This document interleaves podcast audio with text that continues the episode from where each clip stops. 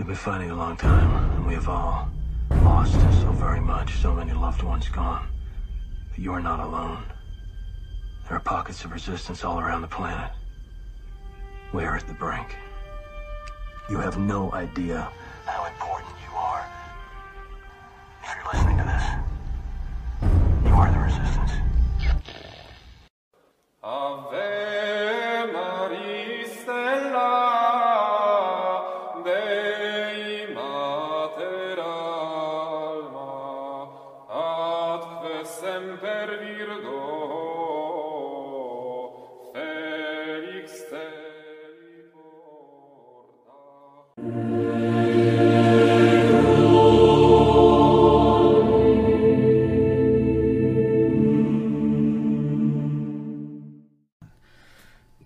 Whenever, wherever you are, Steve Cunningham with Sensus Fidelium, coming at you with somebody you may have heard once or twice in your lifetimes. Father Ripperger, how are you doing today? Doing pretty good. Thanks for having me, Steve. Thanks for coming on. We're doing this because of a launching of a new and improved website or the press company that Father runs. Father, tell us That's a little right. bit about it. Okay, so for the longest time, I just basically had uh, the distribution, with the except exception of hardback books, were always just done through Amazon because I just didn't have time for distribution. But now I actually found someone who can actually do the distribution. So we launched a new website. It's just called Sentrad, S E N T R A D Press dot uh, com, I think, or org. Uh, I'll have to check that. But uh, but anyway, Dot so com. dot com. There we go. So um, and this way, the distribution, if people, especially for people who don't like Amazon, uh, myself being actually one of them, uh, we can uh, uh, because I think it's just too bit of a. It's one. It fulfills one of those observations about um, when capitalism is unimpeded, they tend to crush the capitalists tend to crush the uh, their their competition, which is what they basically have been doing uh, by undercutting them on sales. But the other thing that they do is then they become big promoters of socialism because of the fact that they're in control of the the politicians, so, so that they make sure they can segment out a little place for themselves, but nobody else, type of thing, so they make more money. Okay, so that all being said, um, not that I wanted to go on to a diatribe about Amazon, but uh, but anyway, so but we so we set up a, um, a distribution. So now the distribution can actually be done independent of that. You can use your normal credit card, that type of thing, to buy the books. Um, there will also be books on there that will not be available anywhere else. So, for example, the hardback book of my book on psychology, uh, which we can I'll show to you here in just a little bit, is only available through this distribution. Um, it used to be on my website, and you had to contact uh, the webmaster to try and find out. But we've bypassed all that. It goes just regular. Uh, you can put it in your cart and all that. Um, we also are going to have some hardback books coming out, um, which will also be available on Amazon um, for the ones that are already currently out. And then the next thing we have coming out after that, which will probably be about March timeframe, is there will be a faux leather. It's a you know one of the fake leather ones, but they, they turn out pretty good. Uh, version of the um, deliverance prayers for the laity, and it'll also be Smith sewn, so it'll be hold up a little bit better because people have been hoping for something like that. That will be available only through our distribution. Um, and then um, there is a book that I'm going to be putting out um, called The Nature and Psychology of Diabolic Influence. It's meant only for clergy or um, who are becoming exorcists or clergy who want to read about it to understand because there's a enormous amount in there on the practical side for exorcists on how to function. It's basically a manual that exorcists can consult to figure out, you know, how do they proceed, etc. But then, uh, and it's also meant for um, healthcare professionals uh, and the like who uh, are working in this area. Um, then I'm going to do a cut down version of that for the lay people, um, which will be about 500 pages. Um, The- is that the abridged? It's only yeah, it's only going to be 500 pages, but it it will it will give people a thorough understanding. It's not going to be an easy read, but it'll give people a thorough understanding of of a couple of things. It's the title on it is just called Dominion, um, uh, but uh, and it's I think the subtitle is the nature of spiritual warfare, but in there it's um, it's it will actually help the lay people to get a better understanding of demons, how they function, how they work psychologically, etc. Also, how they affect us psychologically to some degree, so that they can have a sense of uh, how to do that. Um, the one, the one for the laity will be also available on Amazon, but it'll be available on our website. It's um, the one for the priests will be available um, only on our website. So the, the distribution, we're going to start limiting the distribution in relationship to Amazon um, and other companies uh, in order to bolster the distribution on this website. Yeah, it goes back to the think locally, act locally, uh, ladies and gentlemen, about uh, helping somebody like Father that because you give a tremendous cut to Amazon, they lowball you, and then they sell it at the a rate that you basically get like maybe pennies if you get sales from Amazon versus if you buy directly from the site, it helps you way more than it does from Amazon.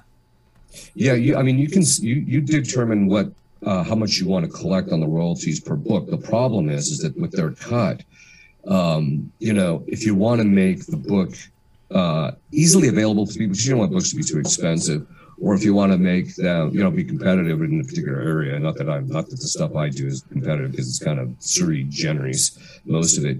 But um, they, you, you have to keep the price down in order to make it because because people aren't going to pay you, you know, forty dollars for a small hardback or a small or not hardback but a small paperback. So you have to you do have to um, kind of take a cut in relationship to this. So this will kind of eliminate them out of the process. So let's get to why should people read in general, and then we'll get into some of the books you have on the website. But you did a series long ago on a spiritual life, and one of them was reading, uh, spiritual reading in general. But why should people read books anyways? Uh, I think there's several reasons. Um, one is uh, we do not live in a time where people can be ignorant of their faith. I've, people have heard me say that before. You can't be media. You can't have mediocrity. The second component to that same thing is is that also means that you're going to have to read and uh, to the degree based on your state in life, you're going to have to read books in order to come to knowledge of everything that you need to know in relationship to faith, not necessarily to defend it or to do any kind of public speaking like I do or you do, but but in order so that um, you can keep your course in the in the things that are being said in the church and this and that because we see this all the time. You see this actually the um, people will you'll see this on the um, uh, on the comment sections under our YouTube things. You know, people are making statements which like, this guy's obviously never read this, this, this, this, or this, right? And but they're making these statements as if it's they're authoritative, so it, it can cut down on your humiliation and actually knowing this stuff.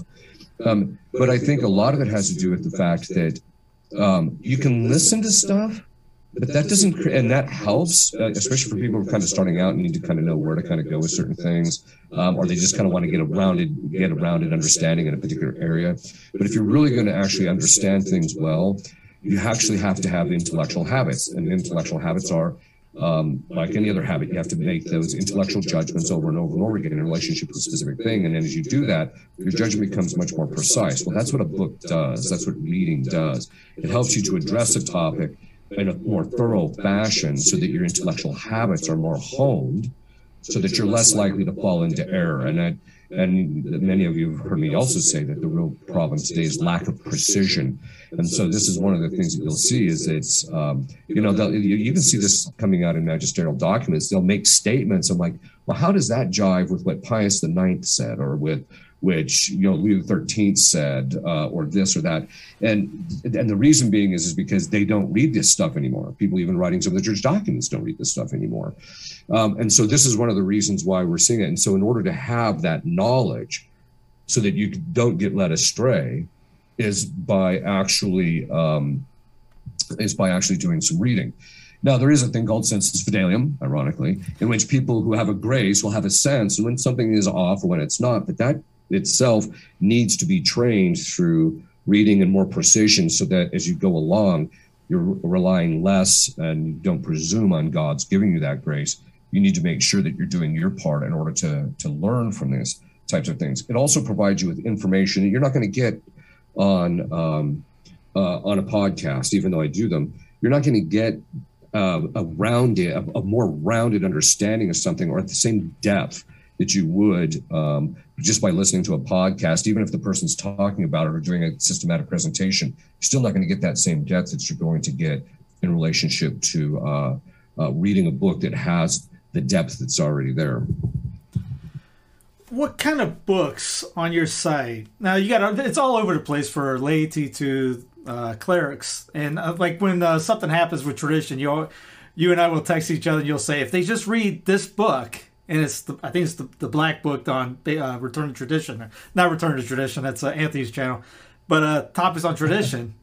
they would be and they'd be okay on figuring out what's going on and not not losing their minds, but kind of like uh, getting anxious about what's going on. Yeah, I mean, one of the things that exactly. So one of the things I've been trying to do in some of the writing that I've done, not all of it, because some of it is just very niche stuff, like the stuff on psychology and the stuff on diabolic influences, written for a very specific thing. And part of it is trying to address a pastoral situation, but a lot of it is just uh, to provide the, a coherent, systematic presentation. Um, for example, my book on psychology, um, which I'll show here in just a minute, but that's the one that you know, its its its primary goal is to give people a coherent, Thomistic, um, Catholic anthropological approach to mental health. Um, and then the book on the psych um, on the diabolic is to give exorcists or guys who are training to be exorcists a systematic approach in knowing the actual material. So, um, and this is uh, this is something in which what I've always tried to do is there's some that do that, but that what I've always tried to do is provide people with when I start to see an intellectual problem cropping up, which is basically I learned from St. Thomas, because that's what St. Thomas would do. If there was a particular issue or area, he would start writing on that or start addressing that in his writings. Um, in order to address it. So it's kind of a, pa- ironically, to use a Vatican II phrase, it's a pastoral approach to writing, right? So um, it's basically addressing issues that are um, out there today. So, and that, so that's actually why I did it. So if you, I, I think the the book that you're actually referencing here, let me just get that one here is actually the Binding Force of Tradition. Yes. It's there's actually kind of it's a quasi trilogy that I wrote in relationship to this. Is the Binding Force of Tradition. So I just talk about how, you know, uh, tradition binds us in the form of conscience. It's not just a matter of of yeah, I kind of prefer it. I kind of like the tradition. I kind of like how they express it. No, we are bound under certain aspects to the forms of expression, how the Vatican has delineated things, their definitions, um, other aspects of the tradition. So I go into that and talk about how it actually binds in the form of conscience, and then the different degrees in which various statements made by the magisterium bind. To what degree do they bind morally? Because I think that's an issue that's uh, quite important. And then that dovetails with this book, which is called Magisterial Authority, which also deals with that, but it also deals with um, things like ordinary magisterial infallibility, but also what do you do? Um, and that's what these two books actually address. What do you do if the Pope starts making statements that are just completely, you know, are contrary to what the church teaches? Well, there's an actual answer for that, and it's in the tradition. If you go back and look at it, the theologians already knew that this was going to be a problem, or that it had been a problem even historically. That certain popes were saying certain things at certain times that they're like, uh, you know, head scratching, like, okay, we got to address this. And so then that's when the even Vatican One actually dealt with okay, what are you what are you going to do if the Pope speaks outside this context in which he is we know that he's infallible? How are those issues to be? How are those statements to be addressed? And then the last one is, um, which is also deals with that area of infallibility, which is the consensus of the fathers and theologians. This is uh, this is kind of a book that it's kind of created a little bit of stir among the unknowing. Uh, one, uh, I'm not going to mention his name because I don't want to give him too much attention, but he basically just said the theologians aren't infallible, thinking I was talking about the modern theologians. And then when you're talking about no, the church itself has always said, um, and the popes have even said that if the theologians, that is those from 1100, roughly 1100 to 1750, are unanimous that something is of the faith, then it's de fide. You have to you have to give assent to it. Well, there's a lot of statements that are like that, and and so the, this this trilogy is actually designed to give a person an understanding of the tradition, how it binds, what statements of the popes bind, what statements of the various magisterial um, authorities bind, etc. So that's the idea kind of behind those. So that was one of those that I really wrote from a pastor point of view of like, you know, people need to know that it's not just a preference; it's actually we're bound to this stuff and they're short reads. So I mean, we could get through that in uh, maybe an hour if you just sit down and just read the whole thing from cover to cover. Yeah, most of them. I think that's actually true. Um, there is another one that I did on um, tradition, which is the topics on tradition. This is just this is actually a compilation of articles that I actually wrote over the course of time um, through Latin Mass magazine and a few that uh, didn't get published that were just kind of online. So I put those all in in one book so that people can actually read it because this will give a better understanding of the tradition. I think one of the, I mean, people people say, you know, Father, why are you so critical of the traditionalists? And uh, the reason I'm kind of critical of traditionalists is kind of like the way the parent kind of tells the child, don't do that, right? It's because of the fact that you love the you love the tradition, you love the traditionalists, you just want them to make sure that they're that they understand they're doing the right thing, that they understand the right thing, so that they don't end up saying things that make them an easy target or an easy straw man to you know just to blow away so to speak by some neoconservative who doesn't even know what the church teaches in the tradition. And so that's one of the reasons why they, they need to know that. So um, there needs to be some depth in relationship to uh, their understanding of the tradition. They need to actually understand the tradition, which actually brings up the next book, which is Franzelin's uh, on divine tradition. So um, I commissioned Ryan Grant to translate his text, um, uh, De Traditione, which he actually wrote. I, I, this book, I reason I had Ryan translate this book. So this is available on our press, on my press site.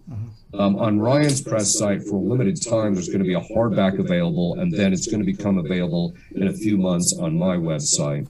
Um, it's a hardback version of that. Uh, when I would read people like Congar or um, you know various writers in the area of tradition, who were modernists, right? And I would read this stuff. I'm like, ah, this stuff just really annoys me because I knew, having read enough about the tradition and some of the manuals, that they were just off, right?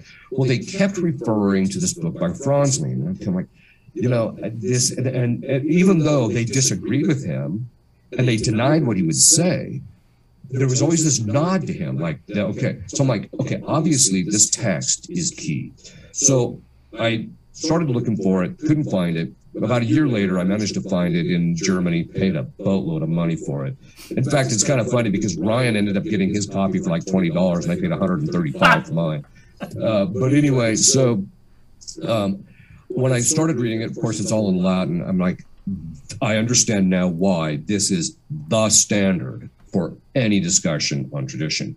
This guy outlines the whole thing um, Bellarmine has a lot of stuff on tradition, but it's not a systematic laying out of the structure of tradition like uh, Franzelin did. So it became the standard. Even among the modernists, they realized, look, if you're going to address this and you're going to be a true scholar, you've got to at least give your nod that you've actually read this guy. Because if you haven't, then you're not even in the area of scholarship in this area. So I had Ryan translated into English. We're hoping to uh, put out a second edition where there's a little bit of re-editing done, but it's uh, currently available.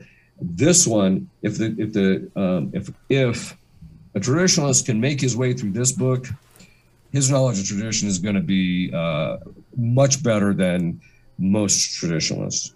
Oh yeah, that's the most underrated book out. there. That's nobody has read that thing, and everyone needs that in their library. Yes, exactly. In fact, uh, um, one time I was talking to Scott Hahn of all people about the book, and he read it, and uh, so he was asking somebody about the translation, and the person said, "Yeah, the translation is good. It needs a little bit of editing," which is what I told uh, um, Scott Hahn. That yeah, it needs a little bit of editing, but otherwise it's up to snuff. But um, but I think it's one of those that even of the people that did not that are um, much like me, because Scott Hahn was a lot like me in the sense that you'd read all these other people, but it, you hadn't read the master. I mean, this is the book, mm-hmm. the book on tradition. Um, and most people aren't going to be able to read it in Latin. So I just said, we got to get this into English. Um, and unfortunately, like you said, nobody's buying this thing, which is uh, which is sad, right? Because you would think that this would be the book that everybody would actually want to be able to um, to buy. soon. yeah, when I read it, I could put. I remember one time, and this is not a knock on Tim Staples. They uh, he did a four uh, four DVD or CD set on uh, basically the end times and fr- uh, in divine on divine tradition has it in one paragraph his entire cd set in the most concise and easy to understand form that i've i was like i didn't need that cd set anymore it's like you could just get this book and you have it done right yeah Yeah, and he goes into facets about tradition that people are just completely unaware of. Uh-huh. It was very revelatory to me to actually understand the the that it gave a depth to my to my understanding of the tradition that I just didn't have, even though I had read as much as I could get my hands on the topic. So What Um, what's next? Okay, so the next one is the Lincoln and Omaha sermons. These sermons, these were the these were the sermons that I did um, when I uh, was first ordained, and um, I just kind of put them collated them into a book because at that time I was still writing out some of them, and I was still doing uh, having notes, so I just filled them out. Um, and now I rarely, if I might have some a couple of notes just to keep myself on track, but now I don't do that, which is why they all end up on on your channel. Uh, but uh, but this is um, so this is that's actually one of the things that I actually did is to put those all together so people can read. That's an actually easier read for most lay people because sometimes lay people complain about some of my books saying that they're extraordinarily difficult to get through, um, which I understand. Part of it is, uh, um, you know, we have to accept the fact, and we're seeing this right now, that the intelligentsia it's a delayed reaction. It takes somewhere between 20 and 50 years, but what the intelligentsia teach and promote becomes what the general culture ends up imbibing because the people learning under them become the teachers of the people in the culture. And so you end up with this scenario with um, uh, that what the intelligentsia are promoting actually ends up becoming um, what the culture or determines what the culture becomes. And so that's when I started realizing I have to put these at at least at a high enough level so that even the scholars are not going to scoff at it and say, yo, well, he didn't address this or that. So that's why a lot of times it becomes somewhat complicated. It's also why my book on diabolic influence is 828 pages. and the reason being is, is because of the fact that I had to address literally all these wacky ideas that are out there, where they came from, why they're not accurate, why we know they're not true based upon the tradition of the church. So, and then this is the hardback of the book on psychology. Um, I think it's 817 pages, so it's a little shorter than my other one. So people can uh, read this. It's not that's not an easy read. Um, that it's in hardback, um, which is again available on our site, and then there's also the softback, uh, which has a new cover. It's a slightly different cover than this one. Um, I gave those away a couple ones- of those during my Uber days. yeah. No, since I had Yeah, some uh, psychologists in the car, and I, I would they would tell me who they are. I go, eh, I got I got a book you like, and just here, check this out, see if you like this. You know, sometimes people say to me, Father, you're not impressed by much. And I said, No, I'm not really. I mean, uh, but uh, but if somebody manages to get through that book, I'll have a certain degree of being impressed with them. so, but uh, another book which I kind of wrote uh, again as a pastoral kind of a thing is uh, the uh, the principle of the integral good, because this is something that I started noticing that. Um, people just started thinking that it was okay to do certain things as long as you had good intentions, you know. Even though what you're doing is actually sinful, they thought it was okay because, well, you were well intended. Well, no, that's not how this works, right? And so that was one of the reasons I wrote the book. The other thing, the reason I wrote it, and I'm not going to do a spoiler here, is you're going to have to buy the book if you actually want to understand what the rationale is. But I actually wanted to address the, the resurgence of what they call the branch theory in ecclesiology which basically said that these other religions are actually part of the church that Christ founded. And so I wanted to show, no, that's contrary to the principle of the integral good, and it's contrary to the principle of exclusive, uh, the excluded middle. But if you want to see why that is, it's in this book, which is why the Catholic Church is the only church that fulfills the principle of the integral good, and I go into that in there. I also address about uh, in a, a bit more depth about movies because sometimes people will watch my video on movies and stuff, so I go into it in there a little bit more in depth. So that's actually one of those books that uh, I'm kind of surprised. It's actually I thought it would get a lot more blowback than it did, and it has gotten some. Um, but it's uh, it's actually been had a better impact than um, than I or a, a more positive impact than I thought it was going to have, even among some of the neoconservatives, and which was kind of surprising because a lot of them buy kind of these new ecclesiological theories and things of that sort. Um, but it's uh, that, and so I was kind of mildly surprised that it actually did better with them than I thought. Um, here's another one for exorcists. It's just called the Manual uh, Manuale Exorcorum, it's actually just a reprint of a book that was available in the 1600s on um, the uh, the on exorcism and things of that sort. The book that I put out for clergy, which I'll mention here in a minute, or we'll talk about why it's only for clergy, minor exorcisms and deliverance prayers.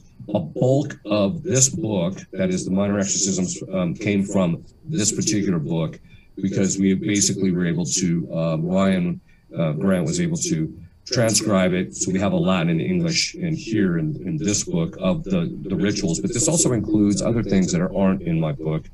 Um, uh, and so it's really kind of meant for scholars, uh, which is why I've sold uh, so few of them. Um, but this, but this book, the minor exorcisms and deliverance prayers, some lay people are buying them and they're reading out of this. I'm like, no, no, no, no. This is only for clergy. You can only the priests are permitted to use this. Now, some of the prayers in the first part and some of the prayers at the end are also in the deliverance prayers for the laity, and they can use those. But this is meant only for actual for clergy.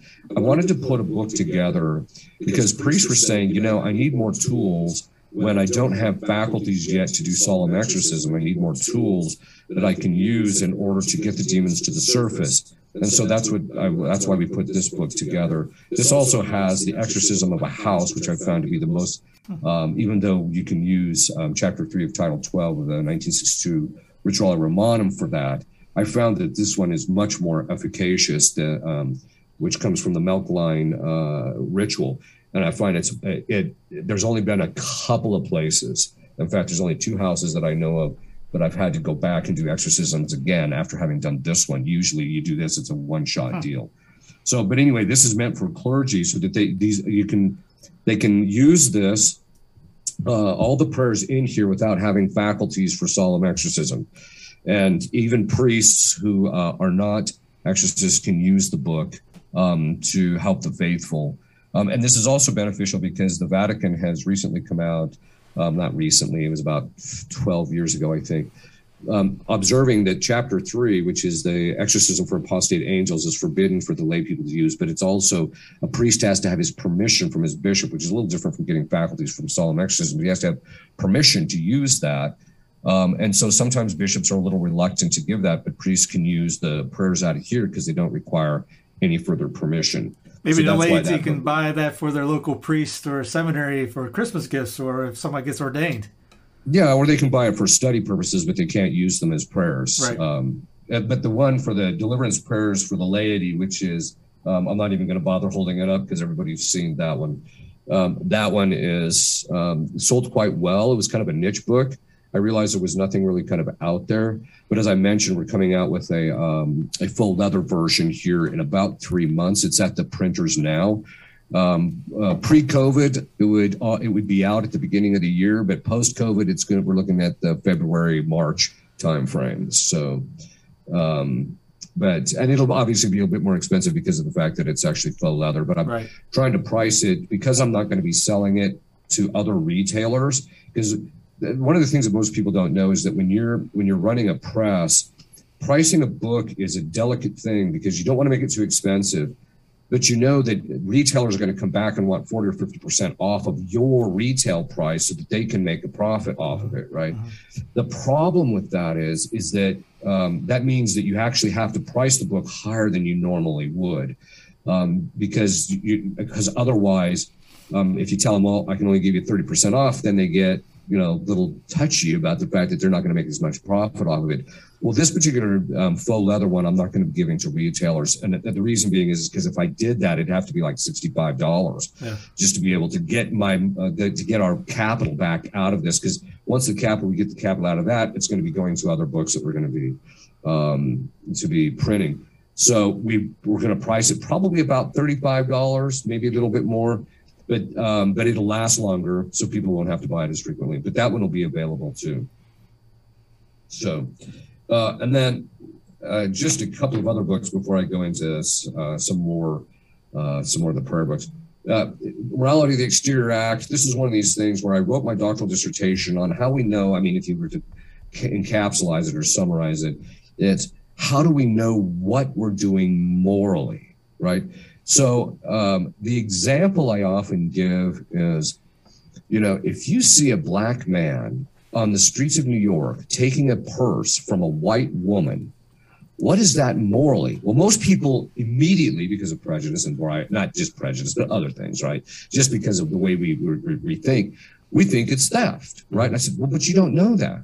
You actually have to know the condition of the purse. How do you know that's not his purse and she's not the thief, right? So you have to actually know what the actual, because today you just never know. It could be his purse, right? So, um, or it could be his wife's purse or what have you. So the point being is, is that um, you actually have to know the condition of the purse. So there was a var. I go into the the nature of the moral act, how we actually understand the moral act. In fact, there was I, I won't mention the priest because uh, I think it's a bit unfortunate what he wrote on the vaccinations. Um, but uh, but he ended up criticizing me, and at one point he says, "It makes me even wonder if Father Ripperger even knows what the object of moral act is." Well, I actually wrote my dissertation on that subject, so it's one of those kinds of uh, things. But it's the, the, the interesting thing about that book is um, the places that it tends to be, uh, it's selling the most is in places like Brazil and in Spanish-speaking countries. And the reason being is, is because some of the um, academics in those areas are looking for a foundation for, um, you know, how do we start assessing things on a moral level? Like, how can you assess whether the vaccination is moral or not? How can you assess these things? And so this book actually lays out all the principles for the fonts and what we, how you can um, parse out the various moral act, various parts of the moral act, and then from that actually know what you're doing morally. And so this is that's one of the reasons. But I wrote my dissertation on that. I figured I'll just put it out as a book and see how it goes. It sold a little bit.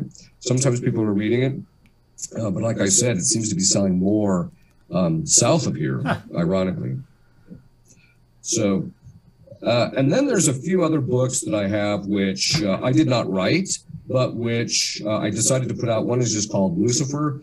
It's the true story of the famous diabolic uh, possession in Alsace it's actually interesting. It gives you a sense of how demons kind of function psychologically and how they behave and how they talk, um, how they sometimes act like little kids, right? So this gives you a, a sense of that. It's uh, also there's some things in there I wanted just out so that I could point to exorcists when I was training them. That if you go and look in here, you'll see this particular uh, characteristic that demons behave. You'll see it in that book uh, and its uh, in its train and and how they do it.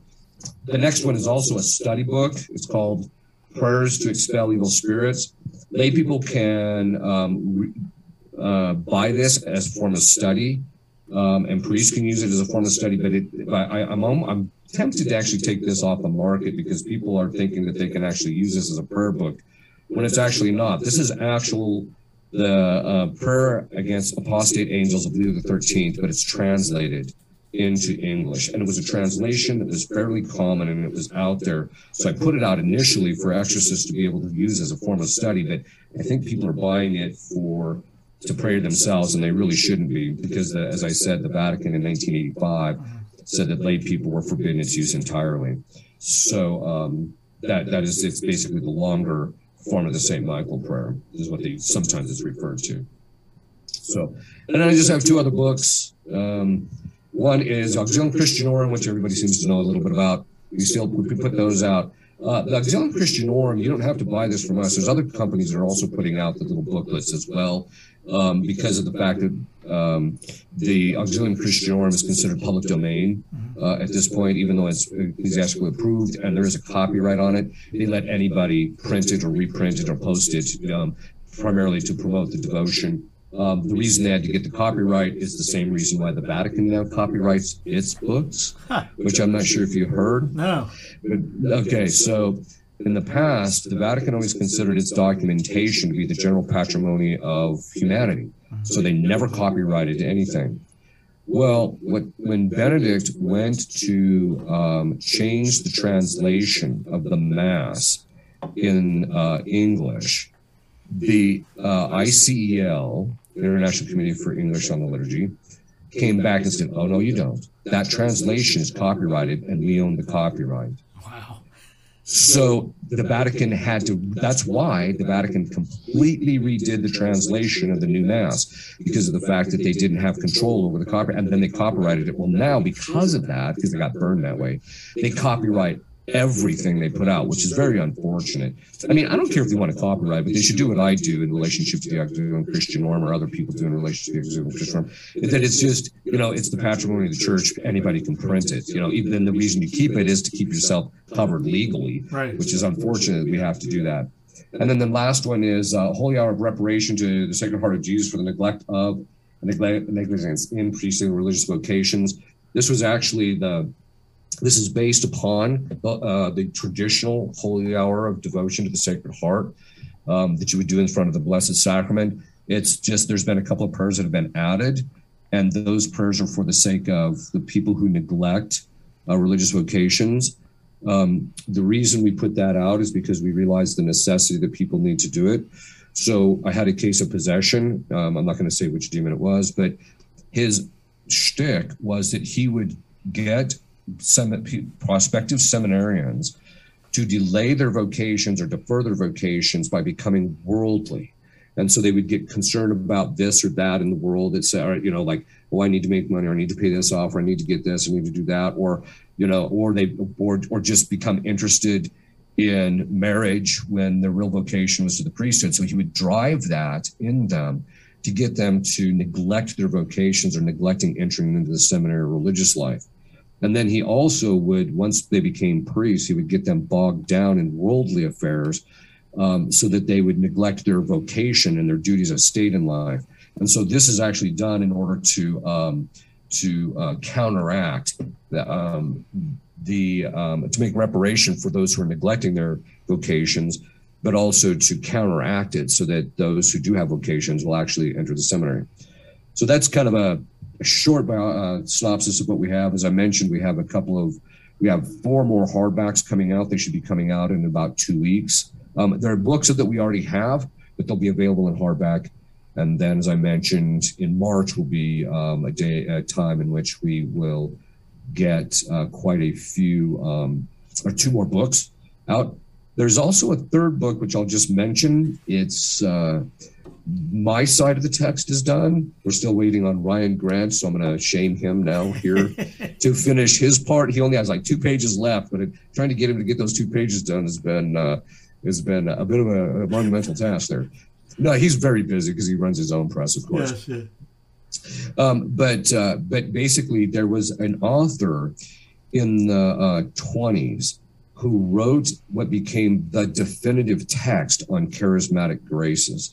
It was included in a uh, um, in an encyclopedia, specific Catholic encyclopedia, but it became the normative text. It's about 50 pages long on what the charismatic graces are, how they function, etc. And this is long before, of course, even though he does actually address some of the things that we're seeing now in relationship to certain movements that um, claim they have the charismatic graces, etc. So what I did is I had Ryan transcribe the Latin in that because it's in that old Latin font, and then I told, and then he's doing the translation, which is almost done, and then the chapter that I did in the book on um, diabolic influence for the um, for the clergy the lay version will not have that chapter because I don't want it to become the focus of because it's going to because this book is going to raise a few eyebrows. Um, I didn't want it to become the focus. And so that's actually not in the lay book. It's only in the more technical manual for the clergy. And so I'm, I decided though I'm going to print it. And so they'll have Hagen's stuff on charismatic graces and then mine in the same book. And that should come out probably about the March timeframe as well. So this will address what the charismatic graces actually are, what their finalities are, what they're ordered towards, how the church always understood them up until uh, 1960, basically, um, and where things kind of went awry in version. Also, um, what the authentic forms of the charismatic graces are, what the diabolic versions are, um, because they're, the demons can also mimic the charismatic graces. So this will be something that people might be interested. Um, but that'll probably be about March, maybe April timeframe. We'll have to set up the blowback account to see uh, see if that increases the blowback uh, figures for us. Oh yeah, yeah, exactly. Yeah, it's um, yeah. But I, the, the thing is, is the, the one thing I did do is I didn't I, in this book I did not. My goal wasn't to attack the people who claim they have charismatic graces, even though I personally do not think they do. My goal was to lay out this is what they actually are. This is how we've always understood them, and so theologically, this is this is what the approach we need to take because a Protestant approach was adopted. And so my goal wasn't to criticize the people who think they have them, but to just lay out the theology behind them. So just once again, ladies and gentlemen, Cent- sentradpress.com. Go there for all your uh, Father Ripperger books needs. Uh, the latest six, was it 800 pages you said? The most recent one? Yes. Eight, well, my the one for the clergy is 828, and I think the one for the laity will be about 500. It will fill up that gap to your left there to get up to the two pile. yeah, that's true. It'll, yeah, that's right. It'll perfectly fill that up, though. So check so check it out. It's on the it'll be underneath in the show notes. Uh, the link to that maybe for your Christmas gifts or any day not in Christmas gifts gifts for priests, laity, friends, etc. The deliverance prayers will be a great one when it comes on the faux labor, uh, the the uh, leather. I can't speak from English speaking people out there. Uh, Father, any, any final words? I think that's it. Um, and I appreciate you letting me coming on and trying to discuss discuss a little bit about this. My real goal, as I mentioned in starting the press, was to get people to read. So I hope that this will help that. I appreciate your time and thanks for all the writings and all you do as well. And I'm sure everybody in the comment section will say the same thing. So, uh, Father, before you go, how about a final blessing like uh, usual? Oh, you bet. Benedictio Dei omnipotentis, Patris et Filii et Spiritus Sancti super vos sit et semper. Amen. Thank you, Padre. You're welcome.